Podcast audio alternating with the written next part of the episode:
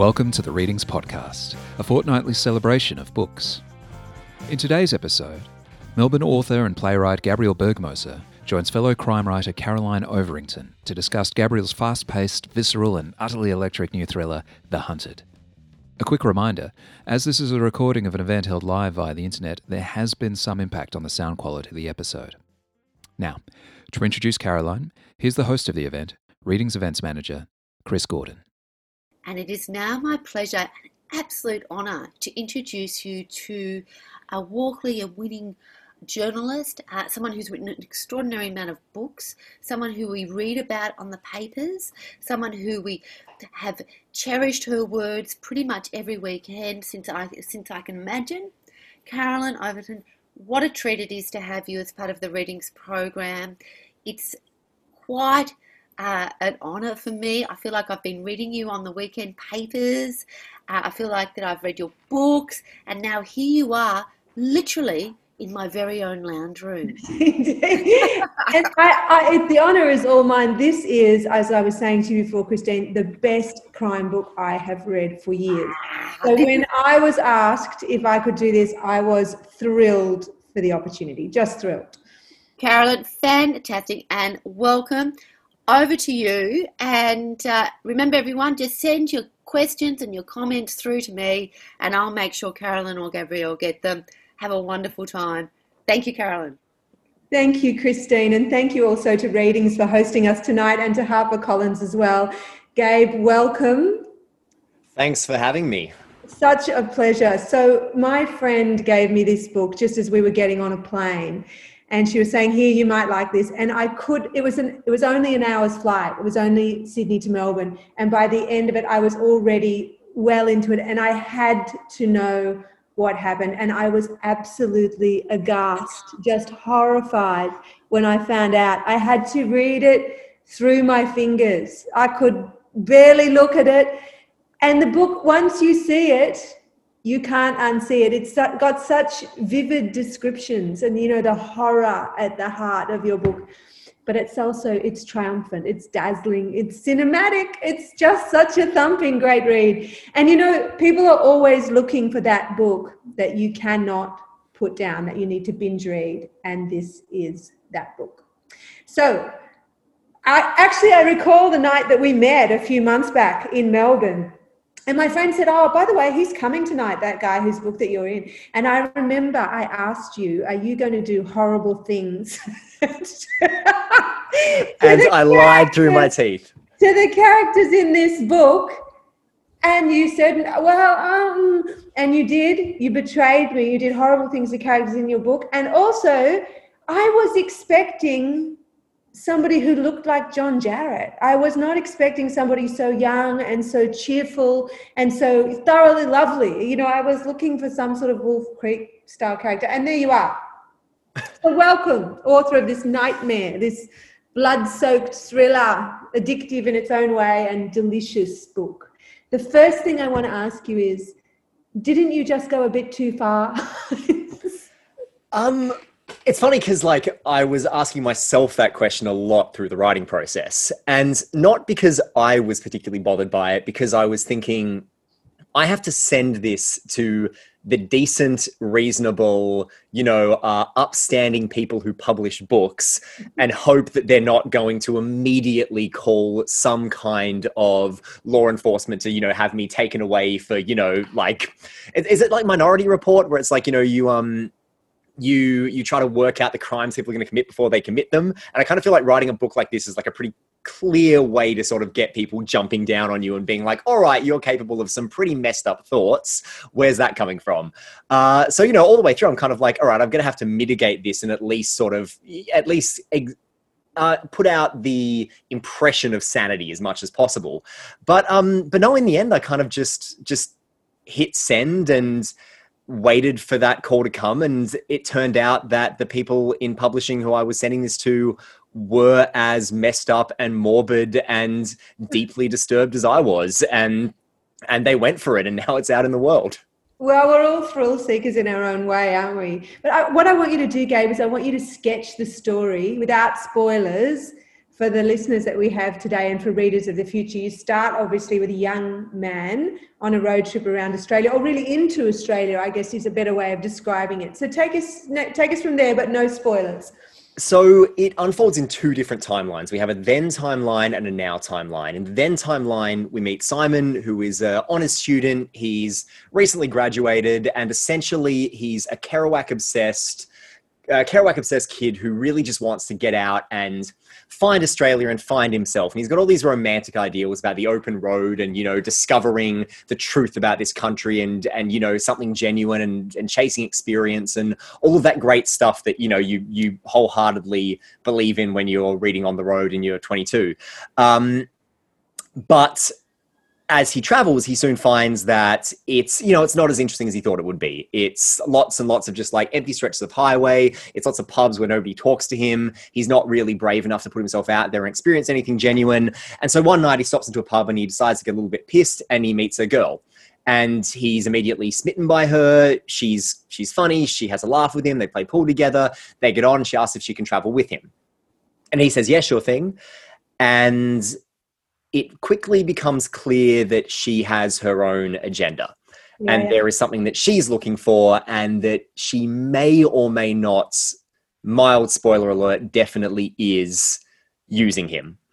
So that leads us into the sequence of events that will eventually arrive at our now timeline, which involves an older man, Frank, who's living in a middle of nowhere roadhouse. His young granddaughter's been sent to stay with him. They have nothing to talk about. They've got nothing in common. They've never really met before. He doesn't know how to navigate this. He just kind of wants these two weeks to be over as quickly as possible. And then suddenly one afternoon, this car comes careening up out the front of the roadhouse. A girl steps out covered in mud and blood, and the only thing she says is, Don't call the police before she passes out. So these two stories unfold in parallel until about the midpoint of the book where they intersect. And that's roughly the point where the the really disturbing, horrifying "Did I go too far?" but obviously not because people seem to be buying it. Uh, stuff starts to come into play.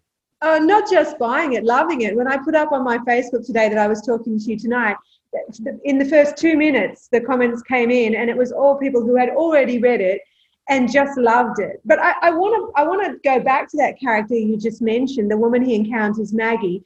Now she's not she's not fearless exactly, but she's utterly determined. She's really determined to take him way outside his comfort zone, far further than I think he would ever have imagined himself going. Can you talk to me about her character development? Was she always but she's almost the protagonist in her own right, isn't she? She she she carries a lot of the story. Yeah, so Maggie is, um, I guess, for want of a better phrase, she's kind of the the thread that connects the two different timelines and the two different halves of this story, I guess. But to me, Maggie's also very much, she's the beating heart of the story. And it was her character that made me want to write this in the form it was currently written. So I've said before in other interviews that I originally wrote this as a novella. So it was just the, the Maggie and Simon on the road stuff. It was pretty much just that part of the story. And it was about halfway through writing that, that I found myself just totally enamored with the character of Maggie because while she was originally introduced as a way to basically make the plot happen for Simon, the more I wrote about her, the more I was like, there's a lot more to you than I realize. And by the time I got to the end of what was originally planned as, you know, a 15, 20,000 word novella, I realized that I, I'd barely begun to delve into who she was. And so I really want to see what happened to her next. And I really want to know more about her past. And I just found myself completely, you know, head over heels in love with this character, as sometimes happens.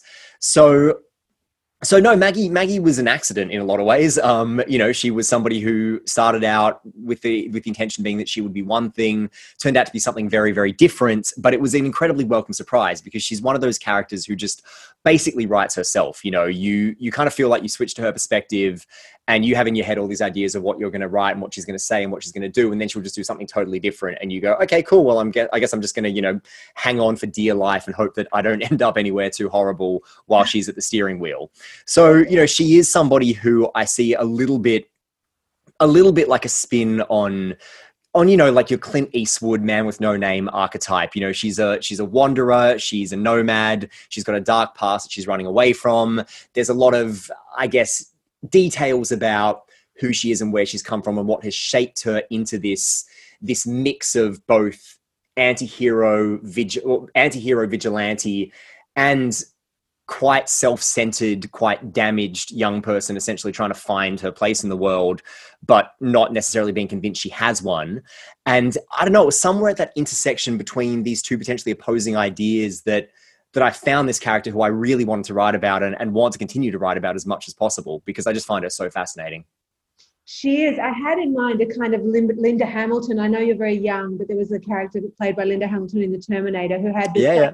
kind of moxie about her, the same sort of sense of self destruction, but also destruction of the world around her, too there's also we've got we've got Frank who owns the um, the Outback Survey, and, I have to ask you: Have you spent too much time in Outback surveys? Because the description of the you know the slightly sort of sad food in the cooling bain maries and the you know the the products on display, it's all very vivid, and I.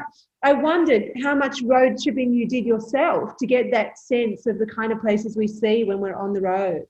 None whatsoever. Um, I was never ever brave enough. I mean, it's it's like I, have said in a few different interviews that you know Simon, the character of Simon, is a very thinly veiled version of exactly who I would be if I ended up in this situation. But that's actually not entirely true because Simon already is braver than me because he actually goes on the road trip. I never went on that road trip. Like I was always the teenager who, you know, was waving around his copy of On the Road, being like, I'm going to do this the moment I finish school. I'm going to get out there and find myself and chase the Australian dream, whatever that means. And, you know, I never did it. And so, you know, the, the, in terms of the, um, the road trip experience that's not coming from anywhere that i've actually lived but i did grow up in country victoria. And you know between a lot of the towns and stuff out there there are many of those roadhouses. Like many of those run down dilapidated little places that have that slightly musty smell of disuse and exactly what you said the congealed food sitting in the old bain marie and there's that like coat of grime over everything and that little bit of dust and there's only like you know three out of date packets of chips on the shelves. And so you know i've, I've seen so so many of those places, and I think there is a, a sort of built-in familiarity to the rundown old roadhouse because we've all stopped in places like that. We all know places like that, and I think it is such a such a uniquely Australian thing that it kind of just had to be the setting of a thriller, you know, at some stage, right? Right. and you know, Frank's an interesting character, I think, because he's a man with his own trauma, which I guess I, I didn't expect. I mean, in some ways, I found the book is as much about the trauma of the individual characters as it is about the nightmare that they encounter on the road. And I, I, was wondering, uh, was that a deliberate thing by you to bring together sort of all this dysfunction in one place? Well, absolutely. I think I think there's a there's a thematic intersection that occurs at the Roadhouse because the the hunters in this story, the antagonists of this story, are to me representative of a deliberately warped and deliberately deliberately bastardized, I guess, version of an Australian, not not, and I wouldn't even say an Australian man. I'd say you know a, a version of of the Australian identity that I think you do encounter in certain pockets of this country, and that has an inherent kind of menace to it and people have been writing about it for years you know wolf creek Wake in Fright you know i'm not the first person to sort of delve into this. And to me frank and maggie were two characters who had both firsthand suffered because of this strain of danger or menace in the australian character characterized by different people who they'd encountered at different points in their journey. Frank in particular is somebody who in another life could very well have been much of been one of these people like, I think there's a point in his past which is articulated in the book where he could have gone a certain way and he chose to go a different way and he was punished because of it. He suffered because of it. And that's something that he's been hanging on to ever since. Whereas Maggie is somebody who was very much victimized by essentially the same kind of person who end up hunting them down at the roadhouse. And so for both of those characters, this represented a way for them to both overcome and in some ways defeats their demons and their trauma. So that was very much intentional and very much, you know, something that connects those characters, but also connects them with the bad guys just as much as it does the good guys. Now, people will want to know a little bit about you as well, Gabe, as well as the the characters. what what what do you feel, uh, particularly the development of your own dark heart? I think. what what can you tell us about where you came from? What is your background? Oh, I'm punishingly boring. Like I am such a dull human being. Like I need to stress that. You know, I'm not like I said. You know, never brave enough to do the road trip. Never any of that stuff. Um, no, like I, I grew up in a small country town. Um, I it was a country town that was it wasn't the town in the hunted, not remotely. Uh, like like any country town, you know, there are, there are elements of that danger, as I alluded to before. But no, it was a lovely place to grow up and you know, when I was 15, I was lucky enough to get a drama scholarship to a boarding school in Melbourne. So from from fairly early on, I was living in the city, and Melbourne basically, you know, became my home within five minutes of me boarding down here. And so, you know, I was in Melbourne, and I uh, went to university down here. I studied my my masters of screenwriting at VCA, and have been sort of working in the independent theatre scene predominantly for the last few years.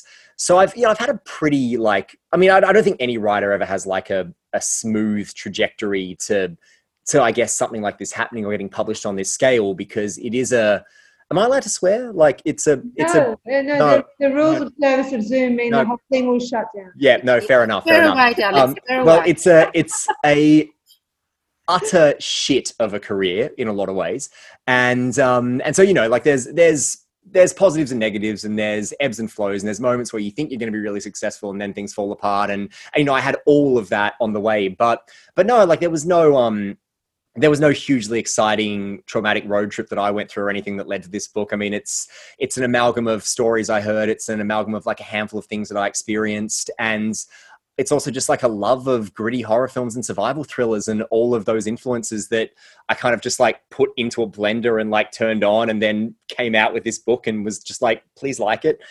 And yeah, here we are. And and you mentioned there um, the acting uh, th- that acting was part of a passion of yours when you were a younger man. Um, did you consider pursuing that instead of writing? Uh, early on, yeah, definitely. Um, so, I mean, I went to Caulfield Grammar on a drama scholarship, and I was convinced I was going to be an actor. You know, that was that was, and I mean, I, I have like horribly embarrassing stories from being there because you know like I I got there and very quickly realized that I'd gone from being like the one person or maybe one of the two people in the high school plays I did in my small country town who actually gave a shit about them to being like one of many, many people who was really passionate about this at a school that had a massive and hugely supportive and hugely nurturing drama program. And when you're up against some people who are really formidable talents, your own lack of talent can become, you know, very stark and very confronting very quickly. So, I mean, I think in a weird way, writing kind of became my fallback because I was, I was a big reader and I was writing a lot I was writing kind of a lot through my teenage years, but it was always sort of the the you know it was the it was the thing I was doing on the side of what I thought was going to be you know a swift and successful uh, you know escalation to an acting career. But but no, I think pretty much by the end of year twelve, I knew that acting wasn't wasn't really going to work for me. I knew I wasn't really good enough. Um, I you know missed out on basically every audition I went for around the end of school and early uni. But the great thing about it was that that wasn't by that point it wasn't really a choice or or I guess a a shift in in what I valued that was particularly painful because by that point, you know, writing had really overtaken it for me. Like I'd gotten to a point where I realized this was what I wanted to do. Like I wanted to, I wanted to create stories more than I wanted to, I guess, inhabit somebody else's. And by the end of year 12, I was so in love with writing and I was so kind of in love with storytelling that I just never really looked back. You know, I still did community theater roles here and there and I did some youth theater stuff shortly out of school, but never seriously and never, never in any way that was was ever remotely going to lead to a career in it. Now, am I correct in thinking that you're 28 years old now? Is that right? Yes, yes, I am. You're 28, and yet you've written. This is not your first book. You've written young adult thrillers before this. Is that right? Yeah. So I wrote a trilogy of young adult adventure novels before this, all three of which were launched by Readings, which is kind of very exciting to to be back here again, even if we're not physically in the store. But uh, yeah, so they were published by Bell Frog Books, who are a tiny uh, independent publisher. And basically, imagine like Tintin meets Doctor Who set in the world of Lemony Snicket. So they're they're quirky, they're adventurous, they're a bit silly. Uh, there's lots of time travel and swashbuckling adventure and all of that stuff. I mean, they in a lot of ways they kind of couldn't be more vastly different to the Hunted, and it's been really funny, sort of seeing people who've reviewed the Hunted comments on that, being like, "Oh, I'm going to look up some of his other books," and I'm like, "Yeah, enjoy." Because then it, you're not getting more of the same, but um, but yeah. So they're the Boone Shepard books, uh, which the first of which is here. Oh, you've got it there. So, Now, Yeah. can, we, can we talk about um, covers? I know there are different covers. Now, the one that I got must be the Australian one, which has got like an outback scene. Is that right? I'm Yeah, yeah. Hunted now, not the, the, the, young, the young adult books. In the US one, it's got blood pouring down the front. Is that right? Uh, that's the UK, which I also conveniently have right here. that one. um, that one. yes. I really like that one. It's cool, isn't it? It's very And I cool. wanted to ask you whether you had a favorite. Ah, you can't ask me that because it's going to be recorded and then I'm going to get in trouble. Um, Well, I- well, tell us who makes those decisions on things like titles, covers, that kind of thing. so the um, the title was it was actually Catherine Milne at Harper who came up with the title The Hunted. So originally it was called Sunburnt Country. And Catherine came to me with The Hunted and she was like, this sells the book a lot more, which is very true. And it's kind of just one of those things where, you know, I defer a Don't call it hundred. Sunburned Country. That's Well, that a was beautiful poem, and this book is monstrous. which was utterly intentional. But like, funnily enough, um, so my so I'm I'm with Curtis Brown, the agency, and Curtis Brown also represents the estate of Dorothea Mackellar, who wrote Oh, the yes, My Country right. poem. And um, and basically, early on, one of the reasons that we realized Sunburnt Country couldn't be the title was because that was me being, you know, ghoulish and saying, you know, I I love the idea of this beautiful poem about how wonderful the Australian landscape is being completely twisted into this, you know, horrible, blood-soaked, gritty, visceral reimagining of it, maybe. And Um, thriller, like a real page-turning thriller, not not an idyllic sort of ramble through the not remotely. Um, but uh, the Mackellar estate were very adamant that this particular book would not be allowed to have that particular title. So that was made clear very early on in the process. And um, and basically, yeah, I think it was the Hunted definitely sells the book more effectively than I mean, I like the I like the kind of cruel irony of Sunburnt Country as a title, but the Hunted is getting more to the core of what I think it's about and what what you know Yeah. you can expect from the book. And it's interesting too that the Australian cover includes much more of the setting. And I, I wanted to talk to you about the setting. I mean, we have seen quite a bit of this in Australian crime with the, the sort of outback, the isolation becomes almost a character in its own right, the sort of bleak nature of it. What do you feel about the importance of the landscape in which you're telling the story? Well, I guess I like I I kind of look at the work of people like Jane Harper, right? And you know, I mean, Jane Harper's obviously the queen of I guess what we call outback noir, and and is you know referred to a lot by I think pretty much every aspiring Australian thriller writer. But I love the way in her books the landscape becomes a character. You know, it, it's so so essential, and it it not only becomes a character, but it it serves the purpose of reflecting the kind of hard, sun-beaten, damaged, you know, tough, rough people, but you know, with with these little kind of sparks of humanity and tenderness and decency in them.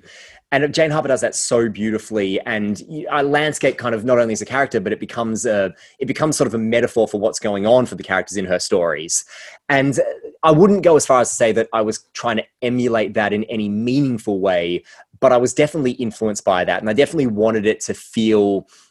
I mean, I was I was a little bit in some ways vague about the landscape, just because I wanted I wanted the audience to be able to read this and think that this could happen anywhere. You know, because people have asked me where exactly this it's set, and I genuinely don't know. But because I think that these desolate stretches of the country and you know those dusty old roads that you turn off and you keep going down, you have no idea where they're going to lead. They exist everywhere throughout Australia, and I liked the idea that reading this book, you could really envision it taking place. It could be in Queensland, it could be in Victoria, it could be in New South Wales, it could be it could be in the outback, it could be any of those places. And so that was important to me, but it also did need that specificity, you know, it needed the the swaying grass, it needed the the dry, cracked earth, it needed, you know, the the almost melting bitumen. All of those elements were essential to making it feel real, if not necessarily specific. Exactly. Now, I'm going to ask you one question about the film rights because we've got a few questions coming in from the audience that I'd like to take as well. Um, I, I also kind of, well, let's ask you about the film rights. I understand you sold the film rights before, or the film was acquired before the book. Have I have I got the, the yes, yes, there? that's correct. So, how does that work for people who have that aspiration for themselves? Um, I was just, I think I was just very lucky in that I was able to get the world's greatest literary agent. So I knew Tara when beforehand she'd been introduced, we or we'd been introduced by a mutual friend. And I'd sent her a couple of manuscripts and she'd been like, oh, good, but not quite, good, but not quite. But because I just got such a great feeling from Tara and because I really liked her and because I just really I really believe that you know she could do amazing things. I didn't sort of look at other agents even when she turned stuff down. Like I just kept coming back to her with other things, and eventually this was the one that she looked at and said, "Yes, let's go for it." But I think I think Tara was quite savvy in in selling in sort of getting the film rights sold early because the book is so cinematic and i think tara recognized that. And i mean realistically it was originally envisioned as a screenplay you know? It wasn't always supposed to be a book. In its earliest iterations i thought i'd write it as a film and eventually i wrote it as a book because i was like well you know i'm gonna have I'm, it's gonna be easier to sell the book than the film right? Like i'm gonna have more luck selling the book before i sell the film which in reality turned out to happen the other way around. But no, Tara just Tara sent it to Jerry Kalajian, who is an agent in LA who she's worked with quite a bit. And he sold, I think he sold like Big Little Lies, he sold The Book Thief, he sold like a lot of, you know, a lot of really high profile things. And Jerry read it very quickly, like read it in one night, got back, and he just he knew exactly where to send it. He knew exactly who to speak to, and he just got out and advocated for it. And it just happened so quickly. And I mean, I'm I'm keenly aware of the fact that like having been to LA before and having done the rounds in LA before and taken meetings and done all of that, this is not normal. You know, this was this is not an experience that I expect to have ever again for the rest of my life because I I just I know kind of and, and I mean it was it was funny because as sort of the positive feedback came back from people in LA even then Tara was like, you don't seem that excited about it. I'm like, no, because I just, I feel like I've been down this road before. You know, I've been to LA, I've been in rooms with people and I've been in rooms with people who've told me, you know, oh, you're amazing, man. You, you know, your script is so great. Like we want to do something with you. So we want to do something with you. Like give us your number. And then they never call you again. And you know, that, that old adage about you never have a bad meeting in LA is like so, so true. So even when I was hearing good stuff about it, I was like, really? Like I'll believe it when I see it. And then I saw it. And oh, then look, suddenly I, just, I yeah. think you got a seat on a rocket and you've taken it. Now, we have some questions from the audience for you, Gabe. The first one is What is the first book you remember reading? And what also set you up to achieve so much asking for a friend who is a parent? um,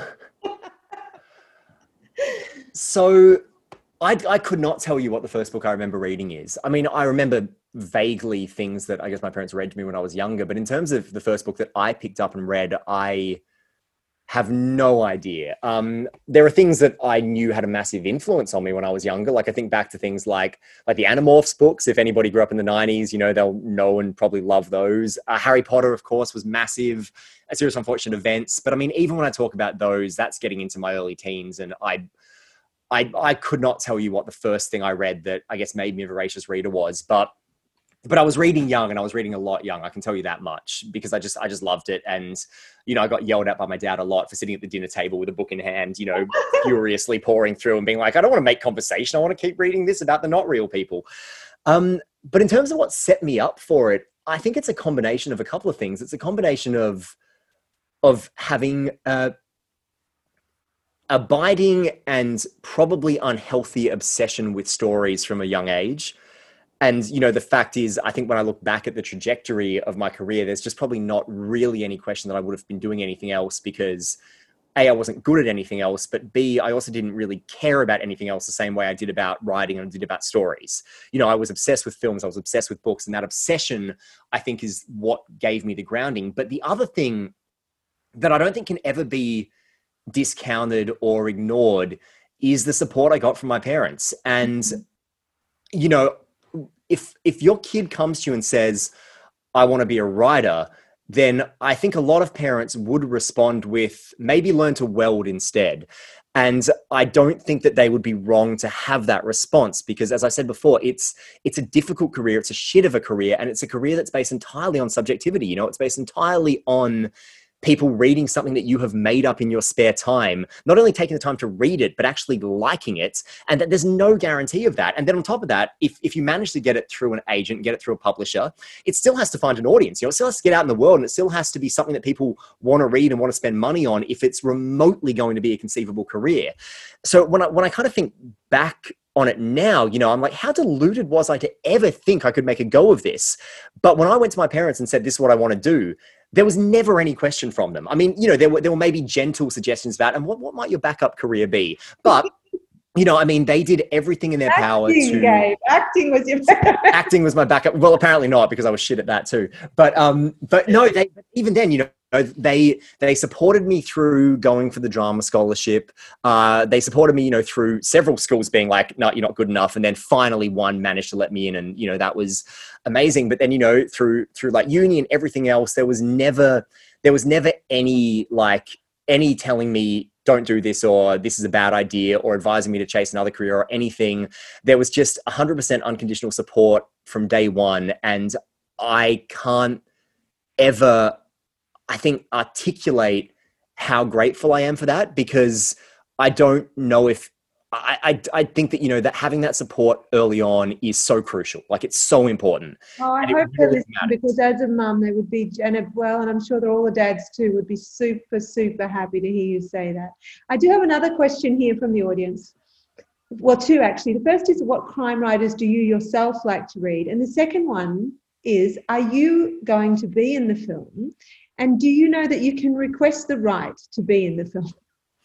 Uh, um, so the crime writers who I really enjoy, Tana French is my unquestionable idol. You know, I discovered her early last year and just became obsessed with her work. I think she is the best crime writer I've ever read in my life. And I think the way that she merges, you know, really poetic, beautiful, lyrical prose with page turning mysteries, with flawed and damaged and complex characters. And all of her books are so different to each other, but they're all in a series and they all complement each other.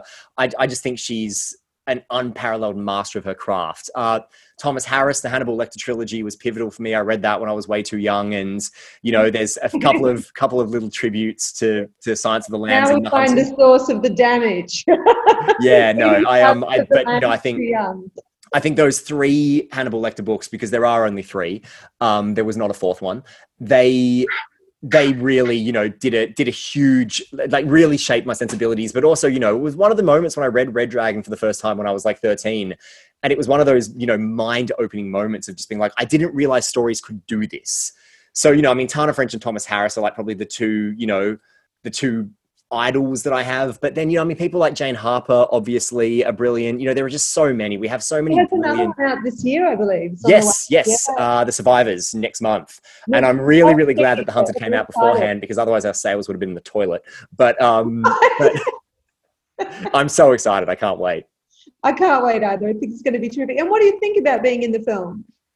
Oh, um, well, I've already asked the director. There's there's one particular part I want to play of a guy who dies horribly at one point partway through. He's one of the hunters, and you know, I imagine him, you know, having a rank, horrible mullet and yeah, like horrible mullet and you know bent cigarette hanging out of his mouth and tinny of VB in his hand and you know in the middle of doing something bad and then he ends up getting blown up and I really want to play that guy. And I've already requested it to the director. I'm like so I don't have to say anything. You don't even need to see my face. I just want to make that brief appearance and I'm happy to grow the mullet and I'm happy to you know go method for it and really inhabit the character but I really want that part.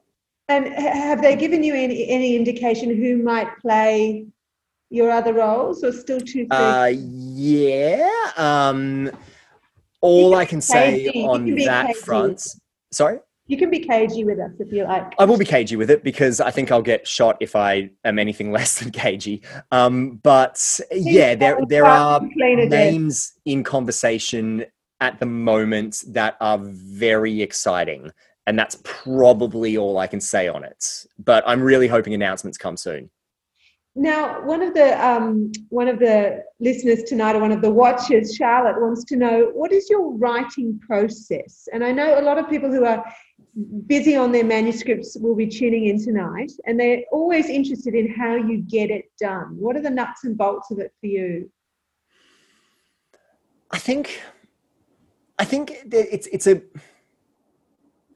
I think everything about writing is often inherently contradictory. You know, I think it's got to be it's got to be natural and it's got to be something you're in love with, but it's also got to be something that you discipline yourself into doing. Because I mean, I think a lot of writers are procrastinators, and I am as well. You know, and the the lesson that I think I've failed to learn in all the years I've been writing is that when I once I'm writing, I love it. You know, once I'm sitting there and once I'm actually, you know, typing things out and I'm in the story, I can't stop. You know, it's not uncommon that I'll write like 5,000 words a day, but actually making myself start, that's the challenge. And a lot of the time it's like, you know, particularly when you write on a computer and it's like, oh, well, social media is right there or this website's right here or I can just play some Mario or whatever, you know. So it, it's, it's, yeah, I think like most of my process is procrastinating for ages on end and then finally maybe towards the late afternoon actually getting some writing done. But you know that said there are those magical stories that come along sometimes that just sort of you know compel you to always be writing them and all you want to do is write them and all you want to do is wake up first thing in the morning and start writing until the end of the day and then when you go to bed you're dreaming about it and all of that and then you wake up and you know you set an alarm to get up early so you can do more of that. And i haven't had one of those in a while but I guess the I guess the short answer to what I know is rambling and slightly incoherent is that there isn't a set process for me. It depends on the story. You know, there are some stories I have to really push myself through, and that doesn't make them invalid. That just means that they're more challenging in some respects. And some some of those things have been things that I've, you know, been really proud of in the end. And there are other ones that just flow beautifully and feel like they're writing themselves. And those are things that have never seen the light of day. So it's it's hard to kind of gauge. You, you can't, I guess, measure what's going to be successful or what's going to work or what's not. And you also can't quantify the process, not for me anyway. All I know is that like if I don't write, I get weird. And so whether I'm naturally doing it because I want to do it or whether I'm sort of sitting down and making myself do it because I have to, either way, I, I just have to write because if I don't, I go to weird dark places and it's just not healthy for anyone. What do you mean by that? If you're not writing, you go weird. What does that mean? Uh, I just I get sad and I get introspective and I get angry and like you know I mean I remember like uh, what was it? Like I remember a couple of years ago, like having this moment where I opened the fridge and like a housemate hadn't like uh, had left something empty in the fridge or like a, a, a, almost empty carton of milk or something, and I went into this like full fledged like you know explosion of rage, like how dare they and blah blah blah. And I was like, and then I was just like, wait, hang on, why am I why am I so angry about this? And I realized it was because I hadn't written in like two weeks. Right. And you know, but, but I, it's it's therapeutic, even though it's yes, it is. It absolutely is, and it's a form of expression. And you know, I think all writers inherently have busy minds, and you know that busyness needs to go somewhere because if it doesn't, it builds up like a pressure cooker, and you know you you end up kind of going a little bit mad. So I kind of think I, I, I think it's it's almost it's an outlet in some ways, and it's a, it's it's it is a form of therapy as well because I mean all all writing you're in everything you write you're putting on the page something that you need to get out for one reason or another you know there's always it, writing's pointless if there's no element of truth in there or if there's nothing in that nothing in there that that really matters to you or or is some deep seated uncomfortable truth that you're trying to explore or nut out or get to the bottom of. And so you know it is therapeutic and i think it's necessary and i you know i think it all just comes down to this great quote i heard from a writer on the radio once saying i write because it's cheaper than therapy but also i mean look some of your characters are very complex women too and young women who have suffered a terrible trauma and that's really interesting to me what you're saying there about your need to get some of that out you know, this, this, there seemed to me to be in you a lot of anger about uh, violence perpetrated against women well i think i think it's violence perpetrated against women, but violence in general. You know, I I, I think I guess I look I look at some of the people I grew up around. You know, and I look at I look at the way that how do I put it? Like the way that they would the way that they would treat people, the way that they would feel that they had the right to treat people a certain way because like, you know, whatever, you know, you're you're bigger and stronger and you're you're in with the cool group. and this is this is talking about school, but it's also, you know, it's the hierarchy you see in Australian pubs all over the place. And I have I have no time. I have no time for anybody who tries to use violence as a means of of attaining power over somebody. I just, I just, I, it disgusts me. I think it's horrible, and I think it's ultimately meaningless. And you know, it ultimately like what what are you like what okay you've scared somebody into submission congratulations and so i guess you know there there is something in creating characters like maggie who you know are seemingly powerless but you know f- you know uh, i guess seek justice and mete out justice in a way that maybe sometimes yeah in a way that you know i, I guess i always look at like lisbeth salander and the girl's dragon tattoo right she's never allowed to kill the bad guys like I was always annoyed because she goes up against the most reprehensible characters, and I'm like, fuck them up. Like just fuck them up. And she never like she always stops at the last minute. And it's always that bullshit thing you hear in stories where it's like, oh no, I'm better than you. If I do that, I'm gonna be as bad as you. And I'm like, yeah, but I want to see you be as bad as them. I want to see you give them what they deserve. And maybe that's immature and maybe that's something, you know, we have to work past. But I do think that there is there is part of us that likes seeing righteous justice dealt. And that's what I wanted to create with Maggie still some of your characters I felt, you know, they're, they're scared. You're right. They're scared. They've been bullied and, and they're, they're trying to push back against injustice and, and not always successfully. I mean, some really good guys. Well, I don't want to go into any spoilers. Now, we have to finish because I'm not allowed to go over time. But I have a message for you. As a child who memorized the words of all his books before he could even read, and oh, could, mum's in the and chat. I could never skip a word because he would know he was always destined to be a writer. Oh, thank you, Mum. from Gabriel's mum. Thank, thank you, you so much for joining us tonight. I'm going to hand over to Christine to say our good nights. The book is absolutely magnificent. It's very, very, very rare. I get hundreds of books, hundreds of books every week. It's very rare that I take the one that's given to me, open it straight away, and cannot put it down. It's wonderful. You've done an incredible thing. Thank you for talking to us tonight. Thank Over you so to you, much Christine. Oh, there's so much that I want to say about tonight's conversation. I have laughed. I've cried a little bit. I was so moved by your mum writing in, Gabe. I know it's not something that you want to broadcast out there, but it's never happened in the whole time that I've been in Zoom over the last six months.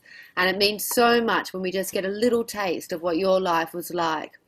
You, Caroline, I mean, of course, you're an investigative journalist. I mean, of course, you do this so well. I mean, it's to be expected. But I love the way that you kept bringing it back around, that you dug a little deeper. Gabe, I think you were so lucky to be interviewed by someone like Caroline.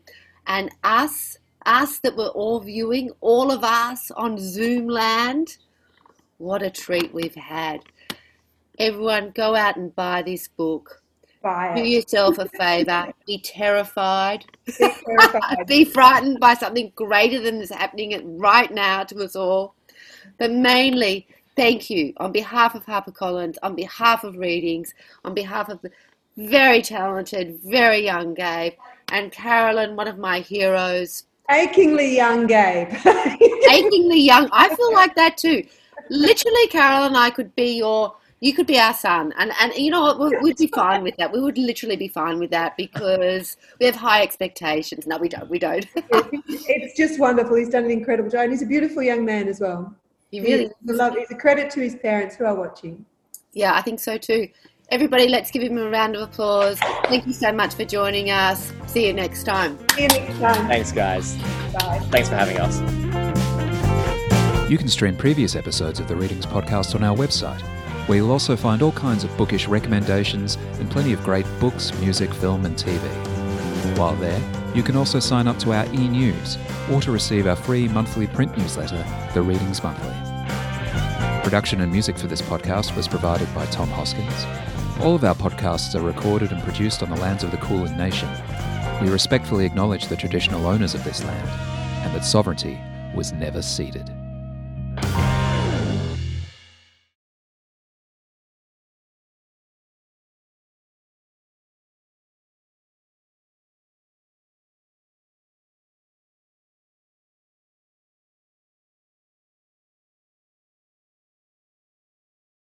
You can stream previous episodes of the Readings podcast on our website, where you'll also find all kinds of bookish recommendations and plenty of great books, music, film, and TV. While there, you could sign up to our e news or to receive the free monthly print newsletter, The Readings Monthly. Production and music for this podcast was provided by Tom Hoskins. All of our podcasts are recorded and produced on the lands of the Kulin Nation.